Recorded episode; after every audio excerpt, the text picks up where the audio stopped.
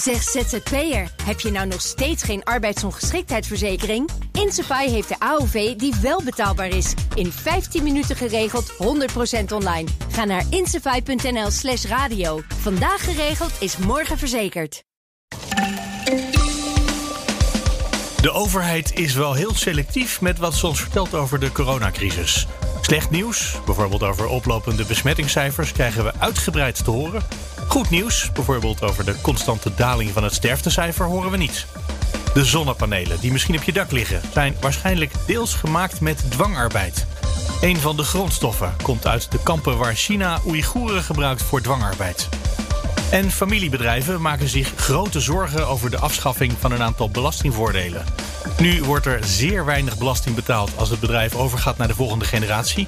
Maar daar zou wel eens een einde aan kunnen komen.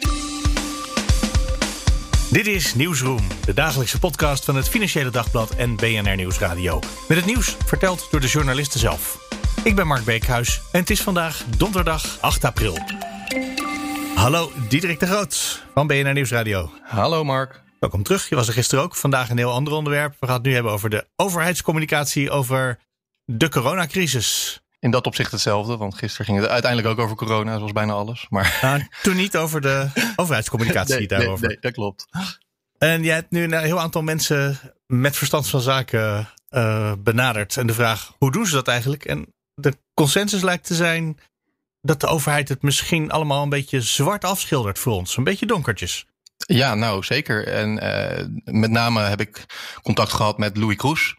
Uh, dat is vooraanstaand viroloog van het Leids Universitair Medisch Centrum, uh, hoogleraar ook daar. Daar heb ik regelmatig contact mee en hij vertelde mij eigenlijk dat hij het apart vindt, of en eigenlijk ook slecht vindt, dat de overheid in zijn ogen consequent negatief communiceert inderdaad. En ook vooral de negatieve ontwikkelingen wat betreft de coronapandemie in ons land benadrukt. Mm -hmm. Dus dan gaat het met name over het aantal besmettingen. nou ja, dat weet je ook. We horen eigenlijk dagelijks wel ergens voorbij komen dat het aantal besmettingen is weer dit en weer zoveel gestegen. En het weekgemiddelde van aantal besmettingen. Uh, terwijl hij zegt, dat is allereerst een cijfer waar je helemaal niet zoveel kan afmeten. daar is van alles hangt daarmee samen. Wat veel belangrijker is om in ogenschouw te nemen, maar dat puur dat getal van het aantal besmettingen, dat zegt niet zoveel. wat hij dan daar ook onder andere mee bedoelt is, ja, je hebt ook gewoon heel erg groot verschil in hoeveel mensen je per week test. En uh, er zou eigenlijk ja. meer gekeken kunnen worden naar hoeveel mensen die testen, hoeveel procent daarvan test positief. Dat wordt ook wel gedaan, alleen in de beeldvorming wordt er toch gezegd, nou ja, we hadden de ene dag 7000 besmettingen en de andere dag uh, 100 meer, dus het gaat slecht. Maar misschien hebben we wel twee keer zoveel mensen getest in die dag. En dan dat zou, je dat ook zou een kunnen. Dat, dat, dat gaat natuurlijk niet met zulke snelheden, maar uh, er zitten echt wel degelijk verschillen in. En daarbij zegt hij van nou, eigenlijk sinds januari zie je gewoon een hele erge uh, steile lijn naar beneden wat betreft het aantal sterfgevallen. En we hebben het natuurlijk in Nederland uh, uiteindelijk uh, vooral ook over IC-opnames gehad. Dat is ook heel belangrijk, want het gaat er ons om in het beleid dat de zorg het allemaal nog aan kan. Dat het niet Ja. overbelast raakt, dat we andere zorgtaken nog uit kunnen blijven voeren. Dat is ook heel belangrijk. Maar uiteindelijk is natuurlijk wel de achterliggende gedachte ook van het uh, verlenen van zorg aan mensen, uh, dat ze blijven leven. Uh, en de sterfte kreeg in het begin van de pandemie, dus dat was in de, zeg maar de maanden maart, mei, uh, ook nog wel juni, april van 2020 heel, juist heel veel aandacht. En ook wel logisch, want ja, er gingen gewoon heel veel mensen aan dood. We, we hadden van de week nog het bericht dat er in het hele vorige jaar veel meer mensen aan zijn overleden dan we dachten. Ja. Uh, Alleen nu hoor je er eigenlijk niet zoveel meer van. Terwijl je uh, ziet vanaf januari was er, uh, in, in, januari was er eigenlijk een beetje een piek van het aantal sterfgevallen, zie je ook in een grafiek. Aha. En dat is nu uh, nou ja, een consequent dalende lijn. En eigenlijk was, toen hij het mij vertelde, was de eerste keer dat ik me dat eigenlijk realiseerde. Omdat ik het gewoon nog nergens had gehoord. En dat is waar hij op doelt. Ja, dat snap ik wel. En tegelijkertijd, het probleem is niet dat sommige dingen goed gaan. Het probleem is dat sommige dingen fout gaan. Dus ja. natuurlijk legt de overheid in de communicatie daar de nadruk op. Ja, nee, hij, hij erkent ook gewoon dat er dingen fout gaan en dat, het, dat we nog niet klaar zijn met deze pandemie. Maar aan de andere kant uh, is het natuurlijk wel de, het doel van de communicatie, uh, is dat je mensen uh, erbij houdt. Dus dat mensen, nou ja, laat ik het even heel erg negatief verwoorden, want daar hebben we het toch over. De overheid mm -hmm. wil gewoon dat we doen wat zij willen. Ja. dus dat, de vraag is dus of je dat wel bereikt met negatieve communicatie. Bijvoorbeeld ook Julia van Weert, dat is een hoogleraar gezondheidscommunicatie. Dus het is nou, helemaal haar vakgebied. die zegt ook van nee, het is natuurlijk, moet je niet juichverhalen op gaan hangen alsof er helemaal niks aan de hand is. Maar het werkt op een gegeven moment niet meer om mensen alleen maar bang te maken en het negatieve verhaal te vertellen. Maar juist door ze ook te laten zien van nou ja, dit hebben we ook bereikt. En uh, op deze manier helpt het beleid ook. En uh, kijk eens, dit is een positieve ontwikkeling en dat komt door uh, hoe wij het hier bijvoorbeeld doen. En op die manier kan je mensen ook meenemen. En ik weet niet of jij het aan jezelf of om je heen merkt, maar nou ja, eigenlijk al sinds best wel heel erg lang, uh, merk ik dat het uh, steeds maar weer afneemt met hoe uh, goed mensen zich aan maatregelen houden, hoe moe mensen ervan zijn. Dus is het ook misschien ja? voor een overheid verstandig om eens te kijken naar een andere manier van dit soort dingen communiceren. En Louis Kroes Ik moet zeggen, ik, ik, ik, herken dat niet hoor. Ik heb eigenlijk het idee dat vanaf de allereerste week er uh, mensen, het, gemiddeld gesproken, thuis misschien weinig mensen ontvangen. Maar als je de, de scrum van mensen bij de ingang van de supermarkt uh, bekijkt, waar ik uh, vaak kom. die was er toen, die is er nu. daar staan mensen nog steeds op 30 centimeter afstand. Uh, daar zit volgens mij niet veel. Het is gewoon altijd al slecht gegaan. Ja, het is gewoon nooit, nooit goed gegaan. en ook niet slechter nu. Dat is het natuurlijk wat er dan bij hoort. Dat ging toen niet goed. En dat heb ik in deze podcast wel eens vaker bedoeld. Steekproef van één supermarkt moeten we niet naar kijken, weet ik wel. Maar toch, uh, dat is, het gaat ook niet achteruit. Nee, nee ja, dat, dat zou ook kunnen hoor. Kijk, zoals ik het zie, is natuurlijk ook maar anekdotisch bewijs. Maar stel dat we dan jouw uitgangspunt nemen, kan je natuurlijk ook nog wijzen op de maatschappelijke onrust die er wel degelijk is onder uh, nou, heel veel groepen over de maatregelen en waarom zouden we het eigenlijk nog moeten doen. Uh, en het is natuurlijk ook in het belang van de overheid om, nou ja, al is het dan maar niet zo dat we ons aan de maatregelen houden, maar wel dat het volk een beetje positief blijft en dat je niet uh, allerlei ellende uh, onder de oppervlakte ziet ontstaan. Mensen die echt woest worden en een beetje de moed erin houden, kan natuurlijk ook geen kwaad in die zin. Ja. En als het blijkt, en dat, dat weten we natuurlijk niet, want het is nog niet echt geprobeerd, maar dat het veel beter werkt in het meenemen van mensen om er op een andere manier over te communiceren en ook toch wel wat meer de positieve ontwikkelingen onder de aandacht te brengen. Ja, dan, uh, dan denk ik dat ze daar uh, ook wel voor zouden kiezen. Maar uh, ja. dat is op dit moment niet echt wat er gebeurt. Want Louis Kroes zegt ook, ja, eigenlijk elke persconferentie die we sinds december hebben gezien, begint met het gaat niet goed. En we gaan de verkeerde kant op. En dat nou, is, zit volgens mij voor een deel ook dat tot nu toe onze regering weigert om te zeggen: met dit aantal besmettingen, met dit aantal mensen op de IC, kunnen wij het volgende weer doen. De, ja. Er zijn heel wat uh, plannen voor uh, afschaling en opschaling van allerlei maatregelen bedacht. Maar die blijken een week later ook, als ze dan op papier terechtkomen, toch weer niks waard te zijn. Want dan ligt er weer een nieuwe versie tegen die ja. tijd. Ja. Uh, daar zou zeker, als je gewoon echt zou zeggen, nou, onze IC's, wij kunnen er zoveel aan.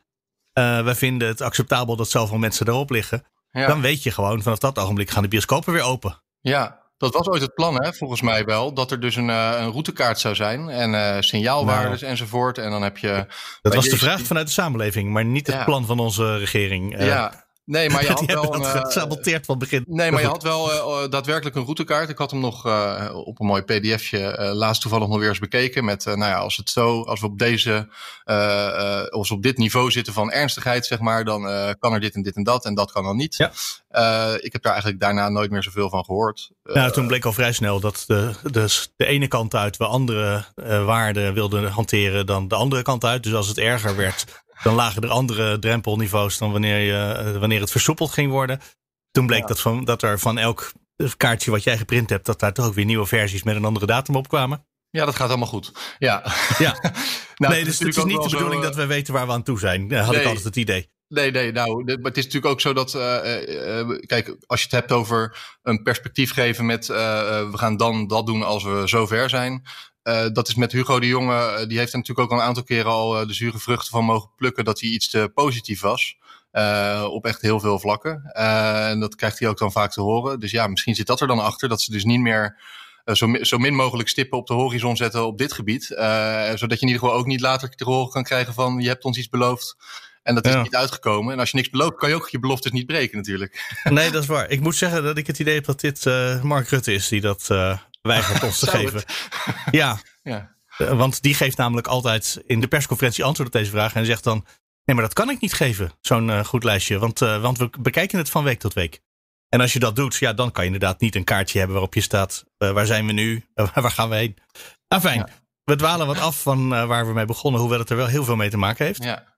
Heb je trouwens gisteren, als we dan toch afdwalen, de verkiezing van onze nieuwe Tweede Kamervoorzitter gezien? Dat heb ik gezien, ja.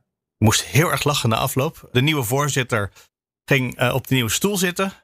En dan daarna sloot ze bijna meteen de vergadering. En toen kwam iedereen kwam even langs om haar te feliciteren natuurlijk. En zo gauw ze dus op spreekafstand van Vera Bergkamp kwamen. En er stond zo'n rijtje, wat je dan één voor één even iedereen langs. Uh, dan deden ze hun mondkapje af. Dus juist op het moment dat ze elkaar zouden kunnen besmetten.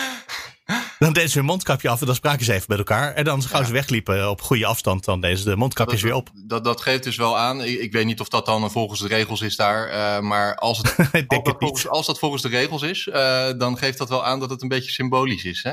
Nee, ik denk, het was ook niet uh, dat iedereen dat deed, maar toch wel zeker de helft. Ik moest heel erg lachen, omdat het natuurlijk, ja, het, het begrip van die maatregelen in de politiek is ook niet altijd helemaal helder. Nee, nou, er zijn ook, als we het dan toch specifiek over het Binnenhof hebben, uh, uh, ook rondom de coronabesmetting van uh, Keisha Olongren. we weten allemaal dat het dan een paar gevolgen heeft gehad. Ja. heb ik ook wel parlementaire journalisten, onder andere gezien twitteren, dat het helemaal niet zo goed gesteld is met het, het handhaven van coronaregels onder de politici op Binnenhof zelf ook niet onder de kabinetsleden. Dat kan ik natuurlijk niet controleren. Maar ja, dat zal, uh, zullen de mensen die er dicht op zitten ongetwijfeld weten. Dus nou ja, daar is de vermoeidheid blijkbaar ook uh, al een tijdje toegeslagen. Overigens kan je ook afvragen waarom bijvoorbeeld die hele formatiebesprekingen dan, uh, dat moest dan wel in persoon. En dat was dan vanwege ja. de vertrouwelijkheid. Ja, nou goed, we hebben gezien die vertrouwelijkheid. Maar ja, ja precies. daar kan je ook allemaal vragen bij stellen. Ja, dat, ja. Nou, ik kan in ieder geval uit Nieuwsroom Den Haag, morgen komt hier een nieuwe aflevering uit Nieuwsroom Den Haag, kan ik je vertellen dat onder politiek journalisten anderhalve meter afstand houden een theoretische optie is. Dat bestaat daar niet. Nou ja, Thomas van Groningen, onze collega, die heeft in ieder geval heel erg zijn best gedaan om op goede afstand van Rutte te blijven. Een beetje dichtbij, om door er heel hard achteraan te rennen. Dat is waar. Ik weet eigenlijk of hij daar die anderhalve meter dan nog. Uh, nee, net toen, ze bij de, snel, toen ze bij de dus, roltrap waren, toen, uh, toen haalden die hem in en toen stonden ze vlak bij elkaar. maar hij was wel snel, Rutte. Dus in die zin bleef een tijdje intact de goede afstand. Ja, dat is waar. Dat geeft maar weer aan dat de man waarschijnlijk niet besmet is met een longvirus. Nee. En zo hard kan rennen. En Thomas ook niet. Nee. We dwalen voldoende af om te denken dat we er zijn. Uh, Diederik de Groot, dankjewel. Ja, mooie tease naar Nieuwsroom Den Haag morgen. Ik ga weer luisteren. Hallo, Orla McDonalds. Goedemorgen. Van het Financieel Dagblad. Um, zonnepanelen, daar blijft altijd gedoe mee. En nu blijkt dat ze nou, bijna alle zonnepanelen die uit China komen, en dat zijn ze bijna allemaal, dat die waarschijnlijk door dwangarbeid door Oeigoeren gemaakt zijn. Ja. Dat is uh, slecht nieuws. Ja, dat is uh, geen goed nieuws. Het zit eigenlijk zo, uh, uit een groot Amerikaans onderzoek zou blijken dat de grootste verwerkers van een belangrijke grondstof voor zonnepanelen deze dwangarbeid verrichten. dat zijn verwerkers van het grondstof polysilicium. En dat is een belangrijke grondstof voor zonnepanelen, omdat het zonlicht omzet in uh, stroom. Uh, nou ja, die, die verwerkers van die grondstof die zitten in die uh, westelijke regio in China, Xinjiang. Uh, waar ook al eerder geluiden vandaan zijn gekomen over dwangarbeid in de voeding- en kledingbranche. Dat is waarvan de Chinese overheid zegt dat zijn heropvoedingskampen Precies, de, voor mensen ja, die Chinese, slecht functioneren. Nou ja, de Chinese overheid zegt dat zijn, zijn vrijwillige werkkampen. Uh, Oeigoeren werken daar uh, vrijwillig. Ja. Maar uh, nou ja, er zijn onder meer uit Amerika wel ook heel veel geluiden dat dat echt niet waar is. En dat dat ja. gewoon, wer gewoon werkkampen zijn waar mensen gedwongen worden te werken. En daar heeft eh, bijvoorbeeld de H&M heel erg over onder vuur gelegen. Maar nu blijkt het dus ook in de duurzame energiesector zo te zijn. Uh, en dan met name bij, bij het maken van zonnepanelen omdat de verwerkers van dat grondstof ook in die westelijke regio zitten. En daar vindt dus ook dwangarbeid bij plaats, zeg, zeggen, ja, zeggen met name de Amerikanen. Ja, en het past in elk geval in het beeld wat we hebben van wat China in uh, die provincie doet. Ja, het past zeker in, in dat beeld, ja. ja. Liggen die panelen eigenlijk hier op de daken bij de mensen thuis? Die panelen liggen zeker ook in Nederland. Bij mensen, uh, ja, gewoon bij mensen op hun huis. Maar ook in, in grote zonneparken die je ziet, die met Nederlandse subsidie zijn gebouwd. Het komt eigenlijk omdat nou ja, sowieso 80% van de zonnepanelen verkocht in Nederland komt uit China.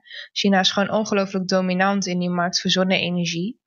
En bijna alle grote Chinese fabrikanten van zonnepanelen hebben contracten met die grondstofleveranciers uit die westelijke regio. Dus het is ook heel moeilijk om te, nog te zien of er wel een goed Chinese zonnepaneel is. Want in, in bijna ieder zonnepaneel zit wel een stukje van die grondstof die uit die westelijke regio komt in China. Ook als het hele paneel misschien niet uit China komt, kan het nog steeds zijn dat die grondstoffen wel uit die kampen komen. Ja, die kans is echt, echt heel erg groot dat, dat er uh, grondstoffen in zitten uit die regio. Wat een moreel dilemma. Dat je denkt, we gaan de wereld verbeteren met zonnepanelen. En dat je dan tegelijkertijd bijdraagt aan dwangarbeid. Ja, dat is ook en zo. En dat het eigenlijk ook niet anders kan. Ja, dat is zeker een heel erg lastig dilemma. Dat, daar zit de branchevereniging Holland Solar uh, ook heel erg mee in zijn maag. En ook de handelaren van zonnepanelen die ik heb gesproken, die zitten daar ook mee in hun maag. Want dat zijn nou, typisch mensen die wel de wereld willen verbeteren. En op een bepaald punt in, in die sector zijn gestapt. Uh, ja, alleen zij zeggen ook, we kunnen niet helemaal, we kunnen niet naar China gaan om helemaal tot aan onze grondstofproductie um, te controleren of daar dwangarbeid uh, plaatsvindt. We kunnen maar tot op de hoogte van de fabrikanten dat uh, controleren. Um, maar de hele keten daarachter, ja, uh, dat is moeilijk. Ja, je komt daar gewoon niet in. Bovendien zeggen de Chinezen ook dat het er niet plaatsvindt. En die Nederlandse bedrijven, die organisaties, die geven ze het voordeel van de twijfel, hoor ik je geloof ik zeggen. Dus nou ja, de fabriek hebben we gecontroleerd, die is oké. Okay. Wat er erachter gebeurt kunnen we niet goed zien. Dan gaan we er maar vanuit dat we zonnepanelen, ja, dat we die dan toch maar nodig hebben. Ja, nou, ze willen nu dus graag met het ministerie van Buitenlandse Zaken verder kijken wat ze hier aan moeten doen. Maar ja, voorlopig uh, is het niet zo dat ze zeggen, nou, we stoppen met uh, de panelen uit China. Dat gaat ze echt uh, te ver. Dat moet ook heel lastig zijn. Want hoeveel plekken kan je van die zonnepanelen halen buiten China? Zijn die er? Er zijn wel een aantal merken. Canadian Solar is een, een groot uh, merk dat komt uit Canada. En je hebt ook veel zonnepaneelfabrikanten in uh, Zuid-Korea. Um, maar ook een Canadian Solar heeft veel productiefabrieken in China. Dus het is allemaal heel erg met elkaar verweven. En het is heel erg moeilijk om China te ontlopen in, in die zonne-energiemarkt. Nou, dus dat betekent dat we zijn, wat dit betreft zijn overgeleverd aan, uh, ja, de, de, ja. De, de, zonnepanelen met dwangarbeid. Of dat we moeten zeggen, nou dan stoppen we even met de zonnepanelen. Maar dat is ook lastig. Want we waren bezig een klimaatcrisis uh, te voorkomen. Of uh, nou ja, zo goed als zo kwaad als dat lukt. Ja, je kunt niet zomaar zeggen we stoppen met uh, zonnepanelen leggen. Want er zijn er veel meer nodig. En de Nederlandse klimaatdoelen zijn niet in zicht. Dus er is juist een versnelling nodig in plaats van een vertraging. Ja, veel Nederlandse plannen gaan ook uit van vooral zonne-energie. Hè? Want windmolens geven altijd een beetje weerstand. Ja, zon, zonnepanelen zijn wel in die zin populairder. Ja, dan, dan windmolens, ja. zeker.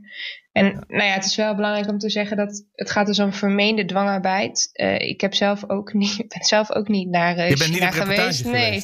Dus, nee. Um, maar goed, het, is, het blijkt uit een groot Amerikaans onderzoek dat in januari is uitgekomen. Um, en Amerika, de Amerikaanse uh, ministerie van Buitenlandse Zaken heeft, heeft ook al eerder gezegd dat ze vermoedens hebben dat die dwangarbeid in die zonne-energiesector plaatsvindt.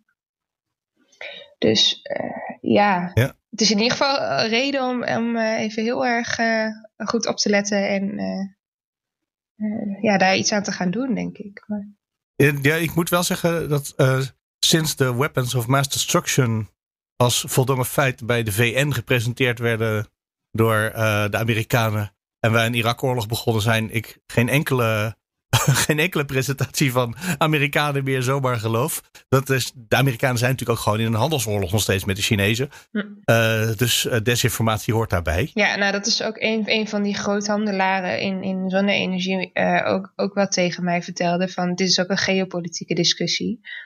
En daar zitten wij als Europa tussen. En wij zijn niet als, als groothandelaar bij machten om te controleren wat er allemaal in China gebeurt of om die hele markt te veranderen. Dus zij willen eigenlijk ook dat de Europese Unie daar, daarin harder optreedt. Op zijn minst uitzoekt of, hoe het zit, ja. linksom of rechtsom, Ja. dat wij ook een standpunt hebben. Ja. Vlak voor we de opname begonnen, zei jij, er is ook nog iets uh, wat ook eigenlijk niet goed is aan die zonnepanelen. Dat is dat ze met hele vervuilende steenkool gemaakt worden in die regio. Omdat het daar zo lekker goedkoop is. Ja, nou ja, kijk, dat, grondstof, dat polysilicium, dat moet je verwerken op een hele hoge temperatuur en daar heb je veel energie voor nodig. De reden dat die grondstof zoveel uit die regio komt in China is omdat ze daar goedkope steenkool hebben en dus dat goedkoop. En goedkope arbeid. Ja, en goedkope arbeid en dus goedkoop kunnen verwerken. Het is niet zo, polysilicium komt uit zand, is eigenlijk overal ter wereld wel beschikbaar. Het is niet per se gebonden aan die regio in China, maar de reden dat die bedrijven daar zitten is omdat ze het zo goedkoop kunnen verwerken met die steenkool. Ah, ja, ja. Nou, dat is ook nog een reden om te denken. Misschien moesten we daar in de rest van de wereld nog eens een, uh, een andere productielocatie voor maken. Ja, nou, het is zo, tot 2012 hadden we in Europa eigenlijk gewoon Europese fabrikanten van uh, zonne, zonnepanelen. Toen de markt in opkomst was en heel erg in ontwikkeling was. Uh, de Chinezen hebben daar meer toekomst in gezien en, en dat naar hun eigen land gehaald. En ja, in China zijn de loonkosten gewoon veel lager. Dus zij kunnen op veel goedkopere en vaak ook op grotere schaal produceren. Dus die hele markt is uh, daar naartoe vertrokken. Ja, we hebben het helemaal laten wegconcurreren. Ja. Er was toen discussie, herinner ik me nog, over importheffingen van Chinese zonnepanelen. Ja. Uh, die er nooit gekomen zijn. En toen zijn de, Nederlandse, of de Duitse fabrieken zijn toegestopt. Ja, precies. In, in Oost-Duitsland zaten veel Europese zonnepaneelfabrikanten. Merk je toch dat het af en toe nuttig is om een programma over duurzaamheid te maken? Hè? Dat weet ik toen nog. Ja, dan herinner je je dat nog. ja, ik was het vergeten, maar nu wist ik het ineens weer. Orla McDonald, dankjewel. Oké, okay, graag gedaan. Hallo, Laurens Berendsen van het Financieel Dagblad. Goedemorgen, Mark. We gaan het hebben over de, um, de belasting die betaald wordt, maar het is niet zoveel. Uh, als je een familiebedrijf hebt en dat gaat van de ene naar de volgende generatie over. Daar wordt daar gemorreld op het ogenblik, hè?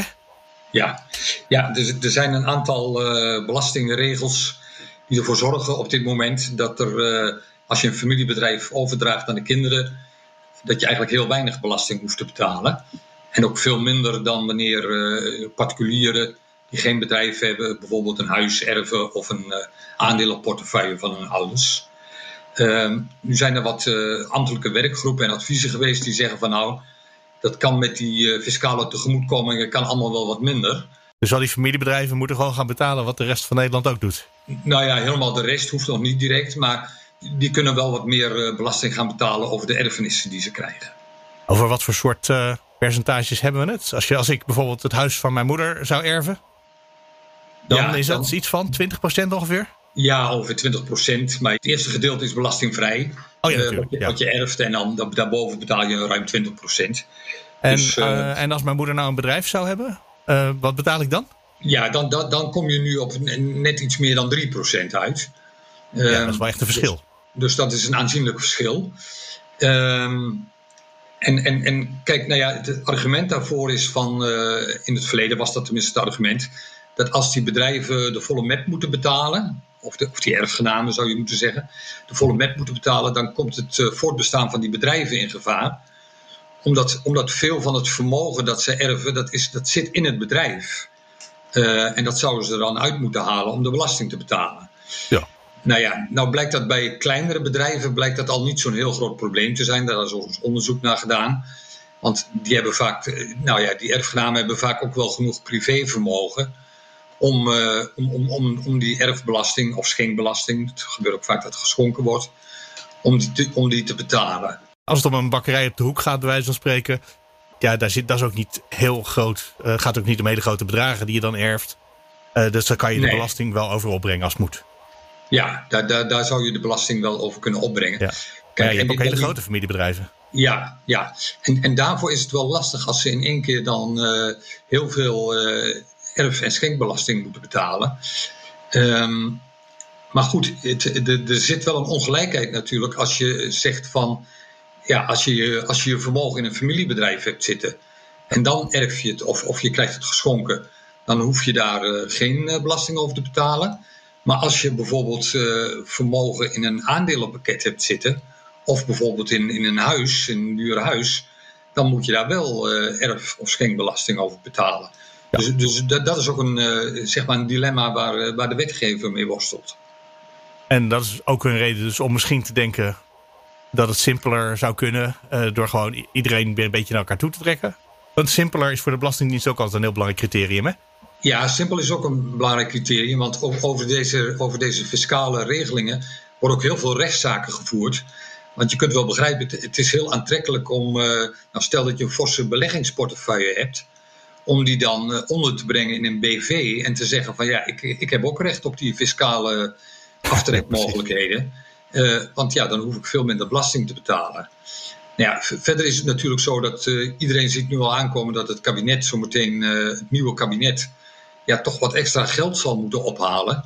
Omdat er, omdat er nu flink met geld wordt gestrooid om de gevolgen van de coronapandemie te dempen.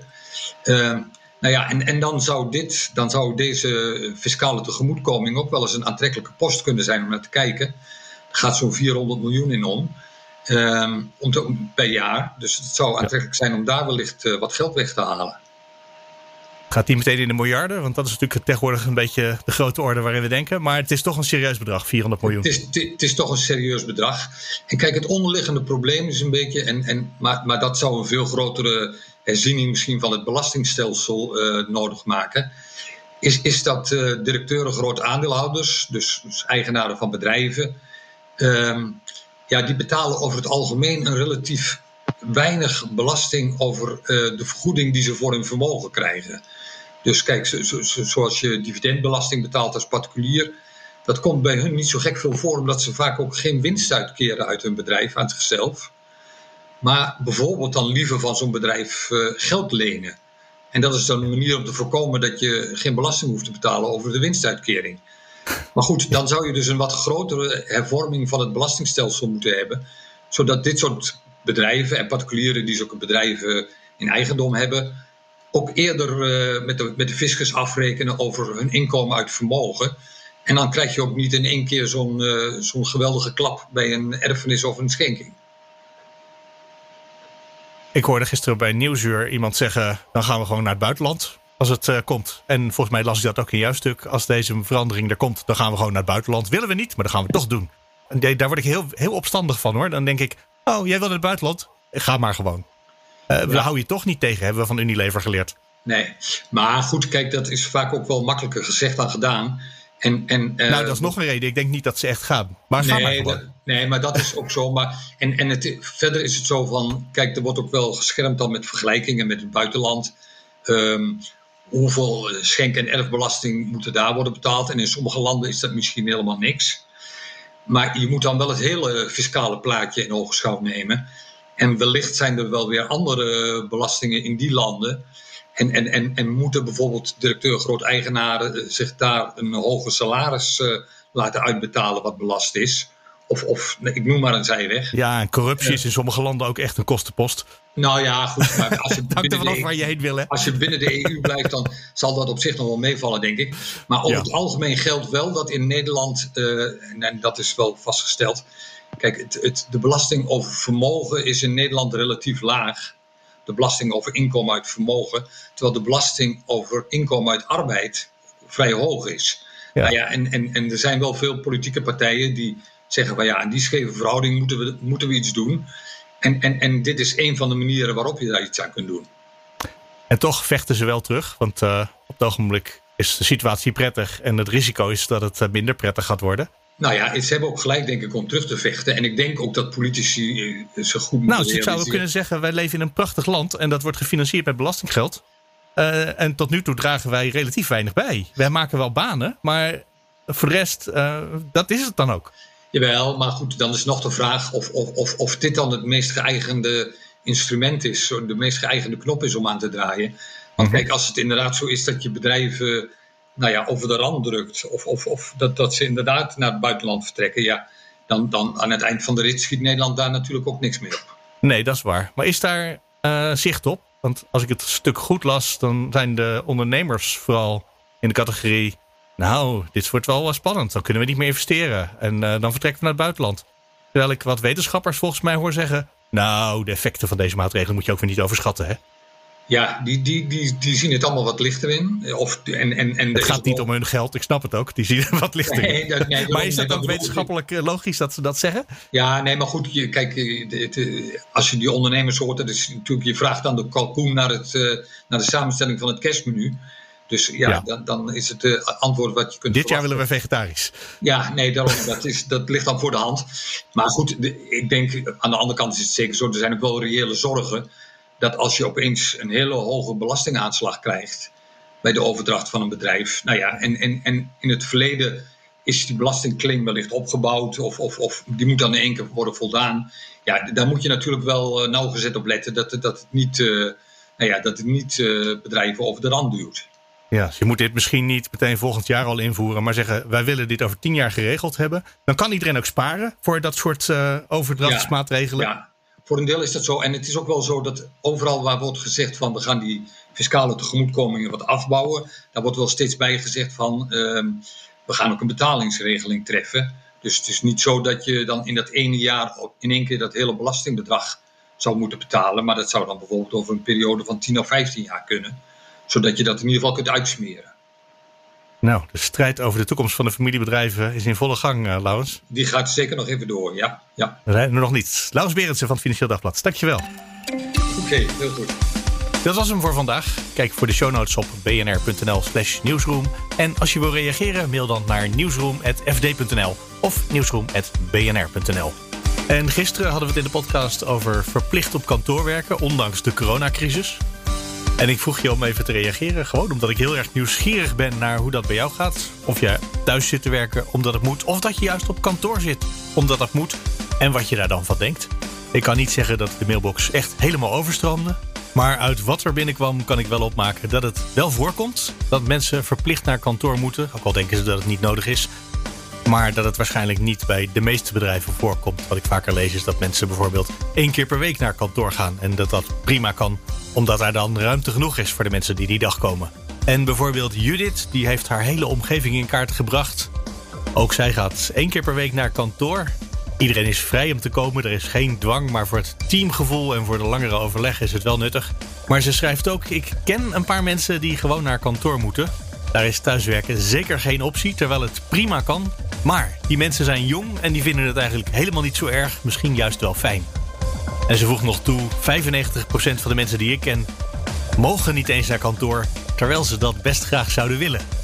En wil je ook reageren? Mail dan naar nieuwsroom.bnr.nl of nieuwsroom.fd.nl. Morgen zijn we er weer. Graag tot dan. Dan met Nieuwsroom Den Haag.